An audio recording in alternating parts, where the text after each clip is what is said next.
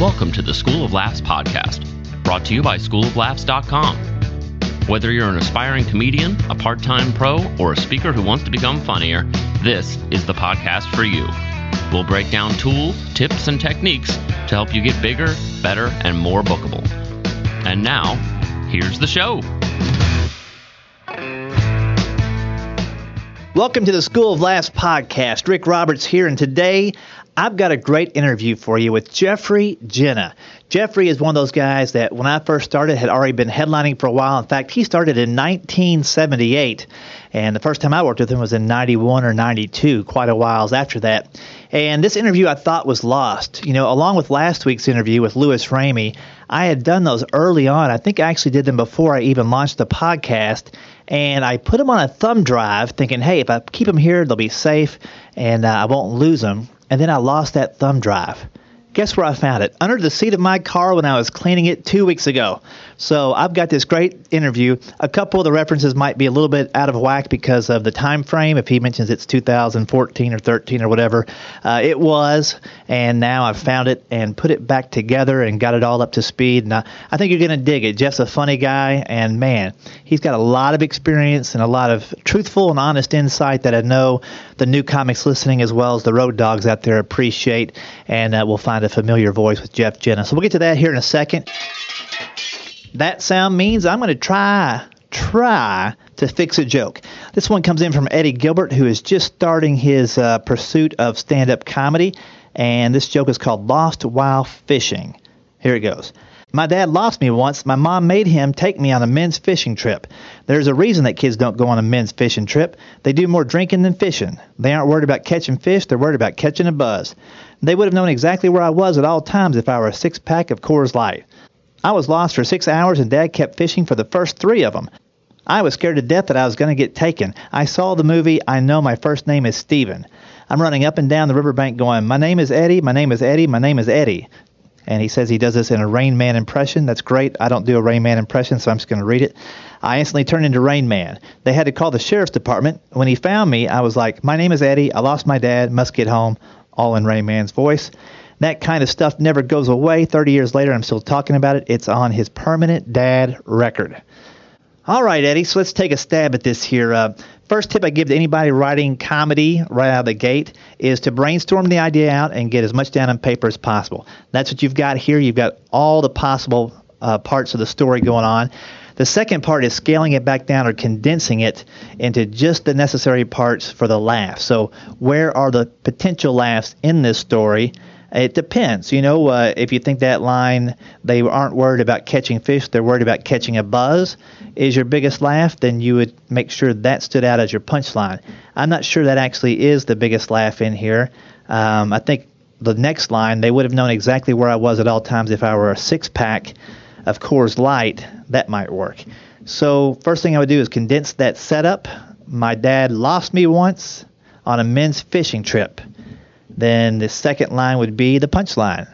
They would have known exactly where I was if I was a six pack of Coors Light. Boom. That's it. That's your setup. That's your punchline. If you want to tag it with something else, that's fine. But I would just do those two little things there get a premise, get a punchline, and try that out. See if you get a laugh. And if you do, develop the story further. Otherwise, you're giving the audience a ton of information. You're new at doing comedy, so if the joke doesn't get a laugh, you're not sure why and it may be that there's funny stuff in there, and you just give up on it because it didn't get the response it needed. It doesn't get the response because it's too wordy. So boil it back down. A very simple premise, a quick punchline, and then tag it if you like. Hope that helps, Eddie. Hey, before you know it, we're going to hit episode 100 here on the podcast. And it's going to be a very special podcast. You want to make sure you bookmark that. I think it comes out May 12th. There's going to be some announcements on that podcast about the way things will proceed from here on out and some opportunities for you to interact at a higher level. And one thing I'd like to do on that podcast is uh, kind of celebrate you guys, the people that are listening to the podcast. What I would love for you to do is shoot me a brief message, uh, schooloflaughs at gmail.com, and just let me know about maybe your favorite episode that you listened to over the 100. And if uh, you haven't found a good one yet, uh, let me know that too and what you're looking for, and I'll see if I can't record a, a podcast on your topic. But I would love to hear which episode that you maybe stopped paused, wrote down some notes, or listened to more than once and got the most out of. And I'll make a little uh, a note of that and read out your comments on the air. And I kind of want to celebrate that with you. Also, let some people know, you know, who's listening to the podcast. I know we have got comics out there that are are doing really well, winning some contests. I just saw here recently uh, for one of you, and a lot of other things going on. So if you've had fun listening to the podcast and got something out of it, please shoot me a message, schooloflaughs at gmail.com. Doesn't have to be a long thing, two or three sentences. Let me know your favorite episode or favorite tidbit you've picked up along the way, and I'll share those with everybody else in case they missed it. Now it's time to get into our interview with Jeffrey Jena, very funny comedian out of the Cincinnati, Ohio area. I'm getting so old that there's very few guys that are out there still doing it that are older than me. Jeff Jena has been doing comedy forever. It seems. I like. started it in 1978 uh, in Houston, Texas, at the Comedy Annex. I was uh, a school teacher still at the time and uh, teaching school in the Houston Public Schools. A fabulous comedy building experience. Yeah, no doubt. If there ever was. what grade Teach- levels? I was teaching uh, fifth and sixth grade in Houston inner city public schools. So oh man. it was fun, man. And did you grow up around Texas? No, or- no, I grew up in Kentucky. I grew up in Ashland, Kentucky, which is is uh, Over by Morehead State right, out in University? eastern eastern Kentucky, and uh, and and I've lived all over though. Just I mean, you know how the life of a comic is, man. I've lived in New York, Chicago, L.A., Houston, Detroit. The only reason I think to be in Los Angeles is to be in television, and if you're just like I am now, I'm doing corporate work and I'm not even doing much clubs anymore, mostly just corporate work and cruise work. Uh, you can live wherever you want. Right. And you might as well live somewhere where you like it and you enjoy it. So 78 you started and that's that was right before the big boom. I mean, you're right. You were in good good good spot to be in. I think I was in terms of uh, my starting out. I think I was in a great spot to be in because I I only worked for about two and a half three years until I was getting gigs on the road. My first road gig, real road gig, was Crackers Comedy Club in Indianapolis, Uh-huh. Indiana, when it was the old Crackers out at the Fashion Mall on the north side there. Jim Schliedmer was the club owner there. And I think the first headliner I ever worked with was Bob Saget Oh, really? and the middle act was uh, Mark Klein and Bob Bachelor. Yeah. who were Mark, uh, Bob and Mark, or is I, I, I Yeah, I think they just got together and redid one of those things for some some for some a charity event. Yeah. Yeah, but I uh, didn't realize that Crackers out there had been there that long. oh yeah, yeah, it had been there a long, long time, Wow. and that was probably when I first started going on the road, maybe '81, I want to Mm-hmm. say. And uh, I would had a great teaching job at a, a private prep school in Detroit, and decided I would take a year off and find out what it was like to be a comic on the road, and then I'd probably go back to teaching and write a book about my Right. year as an artist. And then I never went back. I started making a fun? living, and well, I started making a living. I mean, you know, and it was possible back then. Mm-hmm. And at the time, you could make a decent living being a feature on the road without selling T-shirts and bumper stickers and albums and or al- albums, CDs, The eight you tracks know. out there. I Got got some eight tracks. tracks. I, I didn't have eight tracks, but I did have cassettes. Yeah. That's funny. I used to carry an eight track with me with my sales pitch. I'm like, hey, I got one eight track left, you know, and somebody would always actually want the eight track. like this, I just I just taped over an old Ray uh, Ray Stevens one here. That's funny.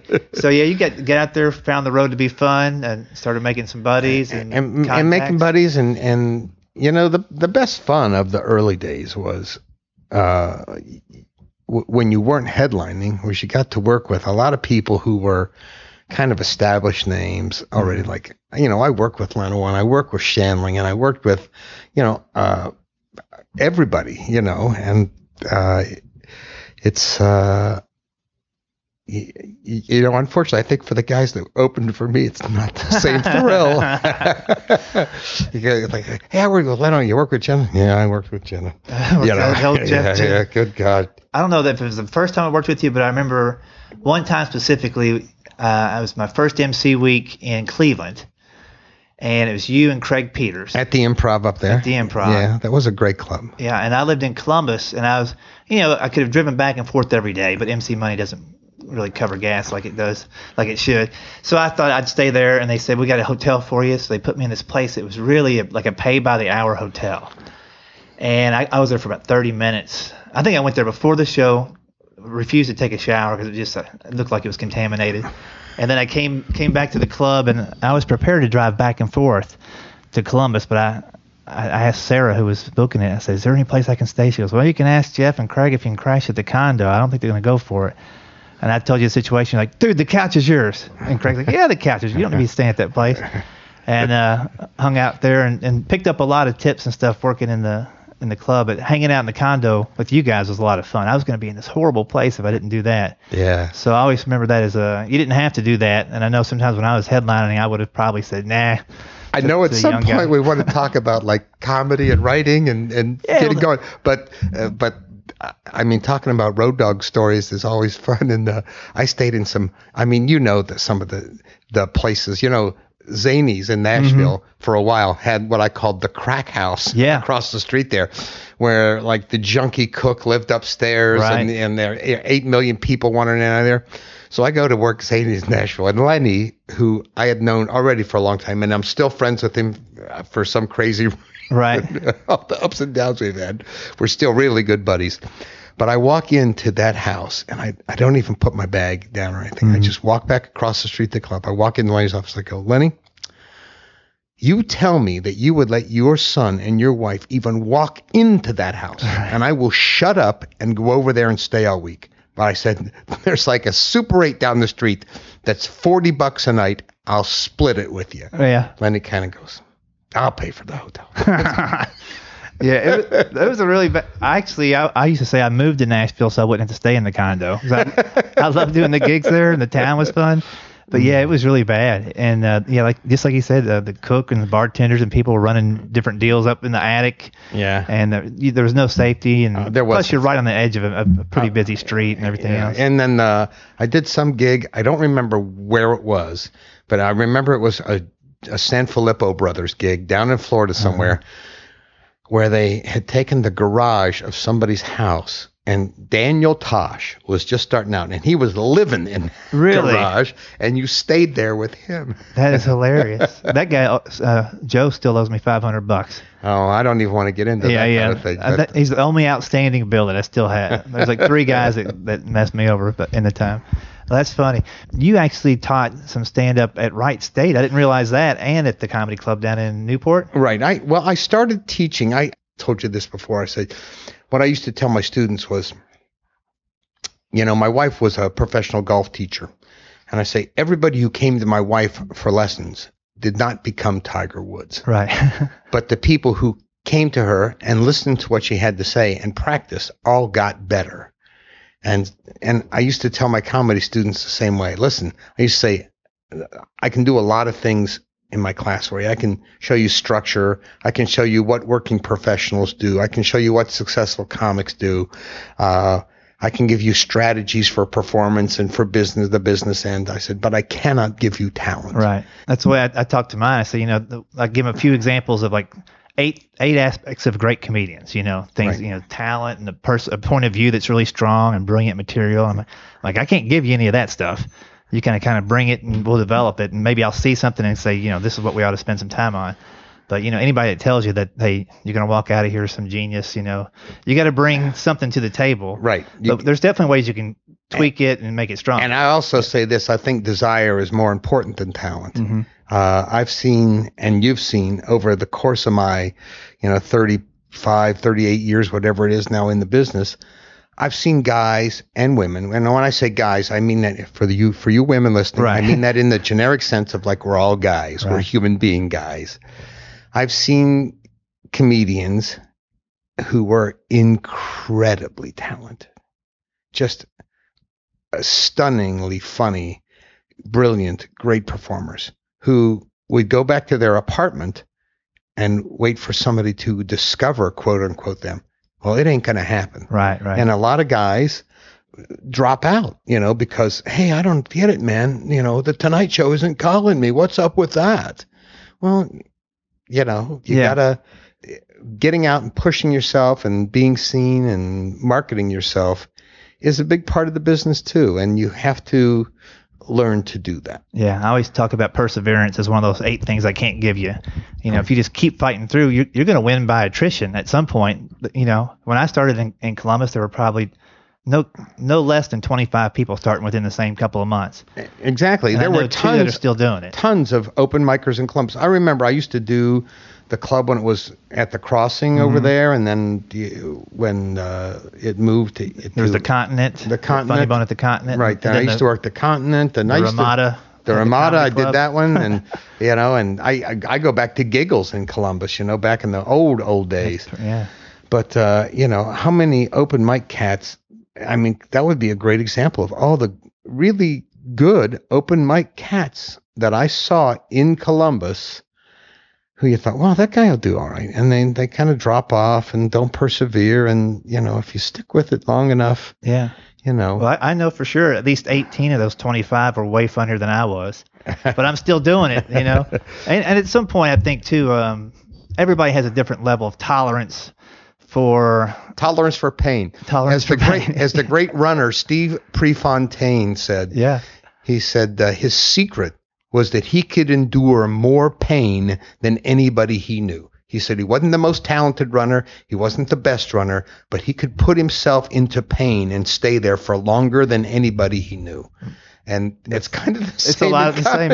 I mean, there's know? so many, so many times it can be very frustrating and deflating when you show up at some places and it's just like, uh, is this really what comedy's all about? you know, there's eight people, and Yeah. uh, Did you ever have a night where you're just like, I, this is, this may be it? I had plenty of nights where I said, you know, when I was teaching school, I had a pension. Right, I said, if I could just, I could have stuck it out for 20 more years, I would have had a pension and re- be retired. I mean, Yeah. you know, I'm, I'm 62 years old now. You know, if I would have stayed at teaching seven or eight years ago, I would have retired on a full pension and medical and all that. And I'm still out here hacking it away. But I read a, I, just this morning, I read an amazing quote and I wish I could say who said it.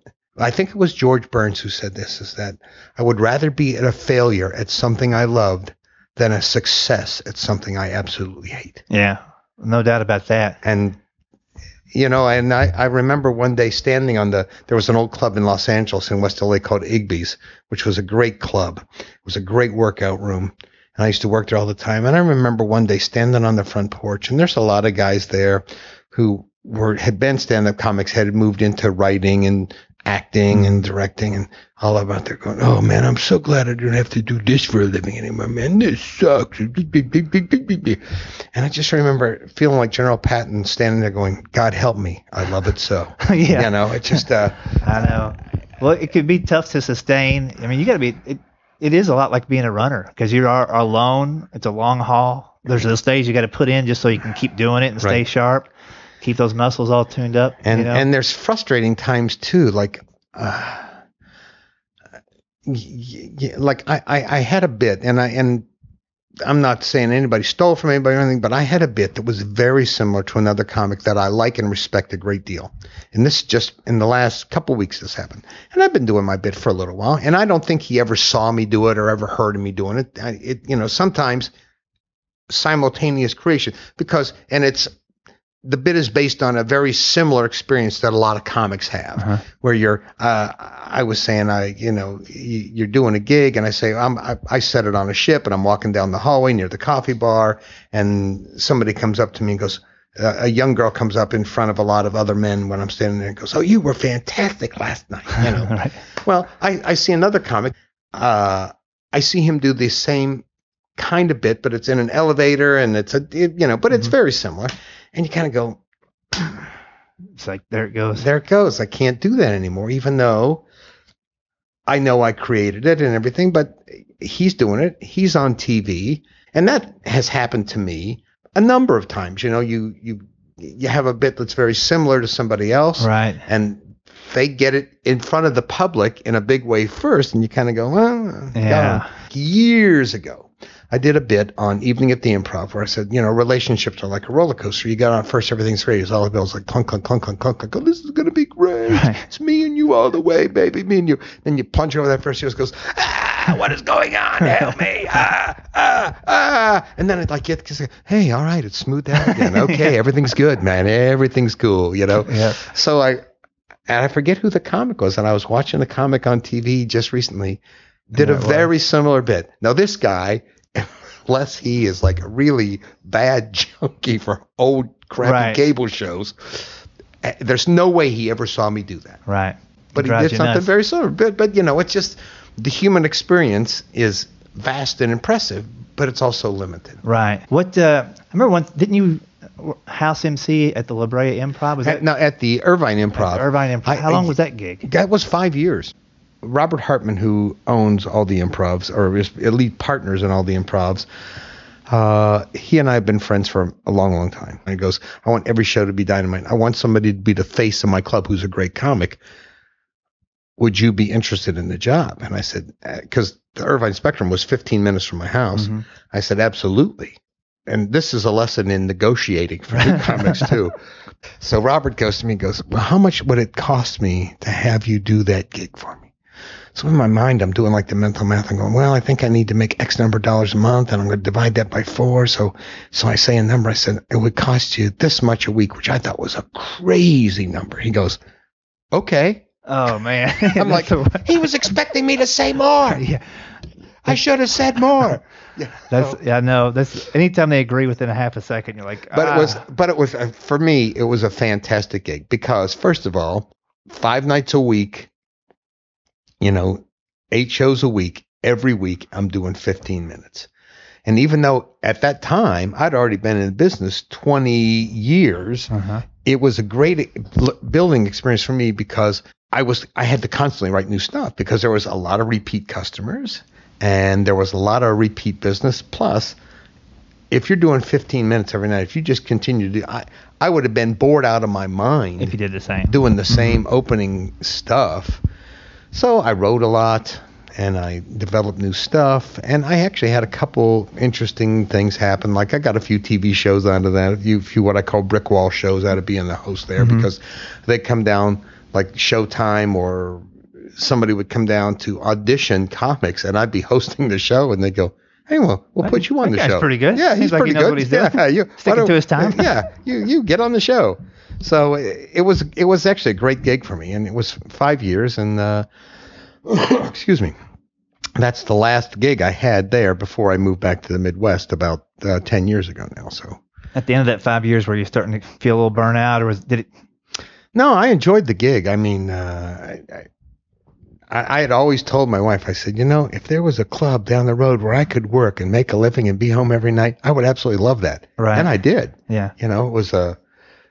I worked all the time. Plus, you know, being in LA, it, because I was home all the time and making a living in comedy, it freed me up to do auditions for Mhm. TV shows. And I actually, you know, when they ran out of real actors, I actually got a couple of uh, acting jobs out of it. And I uh, saw like Murder She Wrote. yeah, Murder She wrote. Yeah, I did Hunter. Yeah, And- Hunter. God bless. God bless the residual system. I still get checks Yeah. for like two bucks. Yeah, I know. Still get some checks. And so I did a couple uh, small film and television roles and had a great time. And then uh, we decided we'd move back to the Midwest here for personal and family reasons. And is your uh, wife from around here? uh, she is. She's an Ohio gal. Uh, like for example, I'll give you an example of um, right now. I'm in a vacation period. I in, starting last year, and I hadn't done this for 35 years. But my son started high school this year, and I thought, you know, I'm going to spend time at home every summer and be hang out with him and my wife and be here, just Right. be here. So I decided I'd take two weeks at the end of May and all of June off last year. So I took six weeks off last year. And then I ended up taking another three weeks in the fall during golf season because he's a golfer. And I'm going to do the same thing this year. So I'm in, I just started my six weeks That's off excellent. This year. But Well, you, got to take calls, that time. Like, so you get calls from people. And so, like, I have a friend who's a minister in Springboro, in Springfield, Ohio, calls me and goes, Hey, we're doing a fundraiser. Would you come up and do it? So Friday night, I'm going to run up there because I'm, you know, yeah, you're close. and then uh, a, a friend, you you know Dave Dugan over Mm-hmm. in Indianapolis, calls me and goes, "Hey, I'm doing this gig on June 7th. It's just over here in Indy. It's it's an hour and 15 minutes. I know you're on vacation, but come over and do it." And the money's like, "Yeah, I'm not doing anything Saturday night. I run over Right. and do a gig." So I picked up three or four great little like local kind of gigs just by being available. just by being available and being home, you know. One of the dangers, and you know this, and you've seen this, uh, one of the things that drives guys out of the business almost as much as apathy and lack of commitment is alcohol and drugs. right. And uh, we both, unfortunately, have known a lot of people who are way talented than either one of us uh, succumb to drugs and alcohol, and it either kills them literally Mhm. or drives them out of the business because they're not dependable. And fortunately for me, I I got away from that in 1989. So it's been a long period of time for me being clean and sober, you know. And uh, but that that also is a big danger, I think, for beginning comics. There is. You know, I, and I think part of it is, you know, And I don't know how I meandered onto that topic from No, the but- from the you know, it, it's worth, you know, the, sometimes on the podcast talk about all the fun stuff, but there's definitely a lot of demons on the road that can follow you around. You've Right. got a lot of downtime, and if you're not, you know, and I think it's at certain ages when you're in your 20s or whatever, you just gravitate towards the stuff that's free and easy, and you know, and, it's and fun. The booze and the, everything. It's it's very free and uh, uh, you know I'm I'm not around the other scene anymore. But I and I don't know like in the clubs and on the road of how prevalent. I- can't imagine it's gotten less prevalent, right, especially with especially the with legalization, legalization and things on. like that. You know, so it's it's a danger and it's and it's inhibiting and and it's like this is a job. And and I say this to guys beginning comics all the time. I say if you want this to be your job, you got to treat it like a job. And you got to show up at work and you got to be clear headed and you got to sit down in the chair and you got to do the writing and you got to work the phone or the email Mhm. and you got to make your contacts and and you you have to learn to embrace rejection. And I, I I'm trying to teach my son this right now. He's 15. I'm saying, you know, the great the beautiful thing about life, son, is that you have to learn to enjoy the struggle. Right. And if you can't embrace the struggle, life will seem hard. But if you learn to enjoy the struggle, life is easy, you know? Oh yeah, the, the reward on the other side of fighting through something and, and being able to accomplish it is, is way better. But there is a lot of temptation just to kind of Right. cash out, you know, and not fight through. It's like golf. I mean, you're such a golfer, but there's a ton of similarities between whatever. Say, I worked with Tommy Smothers at uh, in Las Vegas, and uh, Tommy was a big golfer. We went on golf. He said he's working on a bit. He says I'm working on a book about golf. I said, Oh, really? He goes, Yeah. He goes, It's called uh, 37 Things You Should Be Thinking at Impact. Right, right, and that's same thing on stage, right? You're like, I got to make eye contact. I got to make sure that table over there doesn't get too loud. I got to hit my punch line. What am I going to do next? So Right. it, it takes a long time just to fight through all that to where it becomes second nature. Right. And you can really just focus on the most important. and of those still, I don't know if you have this experience, but I have that experience sometimes when I'm on stage. It's like I can do my act, and there's another guy who lives back up in there somewhere who talks to me and goes, "You didn't pick up your dry cleaning." right. I'm like, ah. It's funny that it, when I have that guy, it's in the first five or six minutes. Right. And then finally, I get into the zone where I, I blocked all that out. But there's times right, right when you're walking up, you got something really heavy on your mind, Uh. Right. or, or it started an hour and a half late, or whatever. Uh, so this is my pet peeve. You just hit my pet peeve Mm-hmm. right there. It's like, you know, the you go to a gig and the booker says, uh, the gig is at eight o'clock. I want you to be there at seven thirty. So you show up at seven thirty. Well, the show starts at ten. yeah. It's like, ah, why did you tell me? You know, it's just ah. It's like a corporate event. I don't care, you know, because generally speaking, corporate events run you know they're going to run fairly late. close to time, and they. But it's sometimes you show up and, uh, like you've done this, is you go to corporate. Well, I thought we put you on during the dinner. Yeah, yeah. We just talked about that the other day. It's No, like that's the one no, time you cannot do it. No, that's not good. People are trying to eat. They want to have a conversation at their table during dinner. After dinner, I don't mind going on while you're serving coffee, Right. But All the dishes have to be cleared. get the dishes. No more ching chang. Right. No, no ching chang because Right. focus is important. I did a gig in, at Galt House in Louisville once, and I show up and they have this beautiful stage set up, and they have about three tables in front of the stage, and way in the back room there's a bar and a bunch of Mhm. standing up tables. And I looked at the lady and said, "Is this the setup for the comedy?" She goes, "Yeah." I thought what happens is people come in, they get a drink, and then when you start, they'll walk up front. I go, "They will not." They will never. Said they will stand back here at the bar and talk, and I will be an annoyance to their conversation. She goes, Well, what do you want to do? I said, Well, let's set up about a hundred chairs right up here near the stage and put the bar up here next to the stage. And when the show starts, we're going to close the bar. She goes, Oh, okay. yeah. So, and it worked great. Yeah. People came in, they got a drink, they took a seat. We started the show. The bartender quit, and I said, "After the show, the bar will open again for your enjoyment." Right. You know, and it worked great. Yeah, and it would not have worked at all the other way. And she goes to me, she goes, "Oh yeah, last year we had the magician. We did it my way. It was horrible. yeah. well, why did you want to do it again that way?" I didn't say that, but I thought it. Yeah, just one less thing to do. Just do it the same way we did last time. yeah. So That's funny. it was uh, it was crazy, but uh, you know how it is. I mean, you've been doing those. yeah, you just could be malleable a little bit and, and fight through it, but you do got to stand up for yourself. Right. Like that's one thing. I it took a while. And and there's ways to stand up for yourself where it's not. You don't have to go and go be demanding. hmm I demand, you know, this is, I'm working. You know, you just kind of say, listen, this is my standard line. I go, listen, I'll do whatever you want to do. But if you want the show to be good, let's do this. Right. You know, I need a microphone. Right. I need people to be seated. I need people to be focused. I would really like somebody to go up before me, Mhm. For at least say a few words. yeah, a couple of minutes. Don't have to be funny, Mhm. just to get them focused. Preferably somebody who's an authority figure here right. that everybody will shut up and pay Yeah, attention Who to. writes the checks? I want them talking for about three minutes. Right. And then have him say something nice about me, like I've been seen on over 40 television shows. Please welcome Jeff. That's the other thing too, is you go to some of these corporate events and they want to read your, Your bio. They want to write your memoir. Yeah. What, what was your worst introduction ever? Where they just either sandbagged you or Well, you know, Pulled the carpet out the, from the classic story is uh, the weirdest gig ever. This is my weirdest gig story ever, man. At a hotel in Newport Beach, California, for I don't even remember the company name, but it was this company, right? So I show up in my suit and tie, and I go to the concierge and go, "Hi, I'm entertaining at the blah blah party. Where is it?" And he goes, "Oh, it's in that dining room right over there." And I kind of said, "Wow, I thought that was a big deal. It's in a little dining, little private dining room." So, oh, okay. So I go over there, walk in, and the mood in this room, like the lights are dim, and the mood is like you can, you know, you can tell, Mhm. you can pick up a. There's a vibe. there needs to be a cheerful, talky vibe. There- There's a bad vibe. There's Yeah. a very somber, down vibe in this room. So a guy sees me, comes and goes, "Oh, hey, uh, what can I do for you?" He goes, "Well, I'm Jeff Jena, blah blah."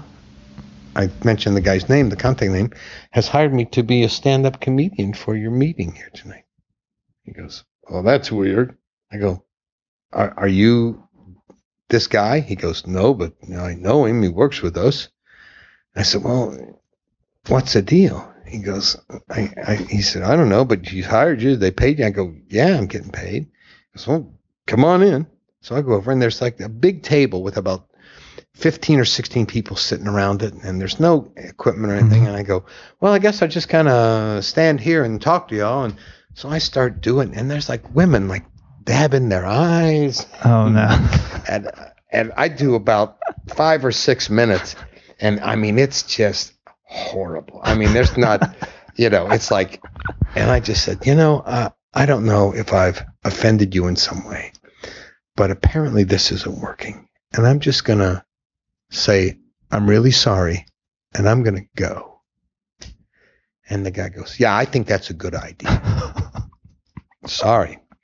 So I'm walking to the door and and I'm talking to the guy who brought me in. I said, listen, I'm really, really sorry. I, I, I don't know what. The, he goes, yeah, this is really weird that they ask a comic. You know, that guy down there has terminal cancer, and this is kind of a going away party for him. oh.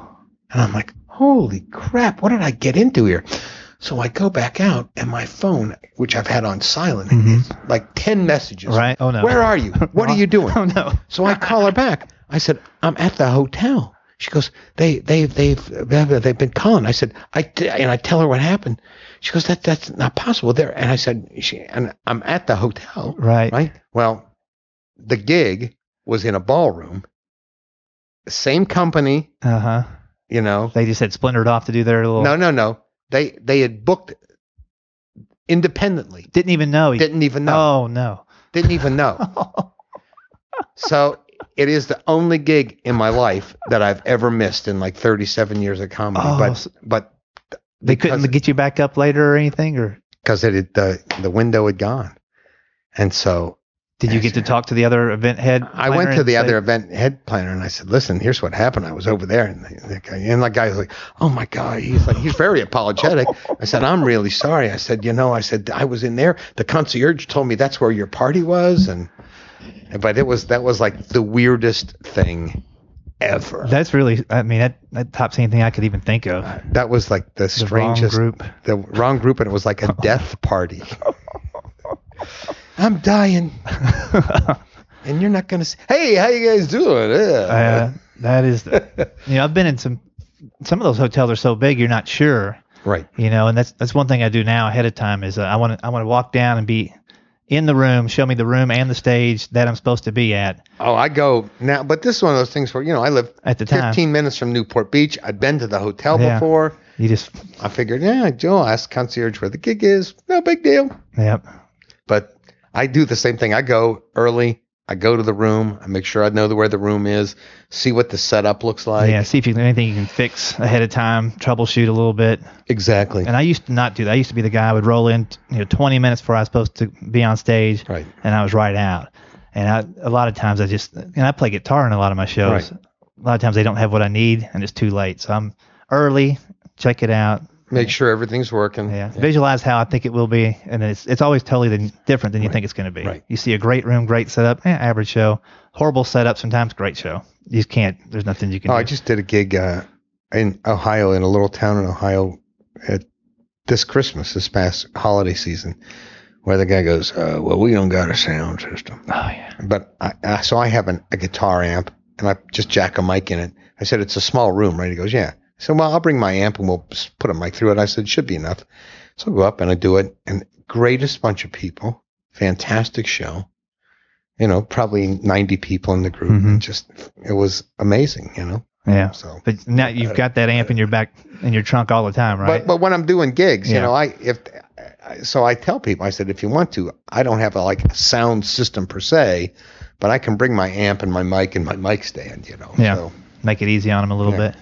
What other tips would you give uh, new comics? Um, just But go them- be or way early. Leave time for a flat tire. Like if you if you're driving for a, a three hour drive, leave five hours early. Leave that two hour cushion in case uh, something. I I'll tell you what happened to me once. I'm driving to do a gig in Fresno, California from L.A.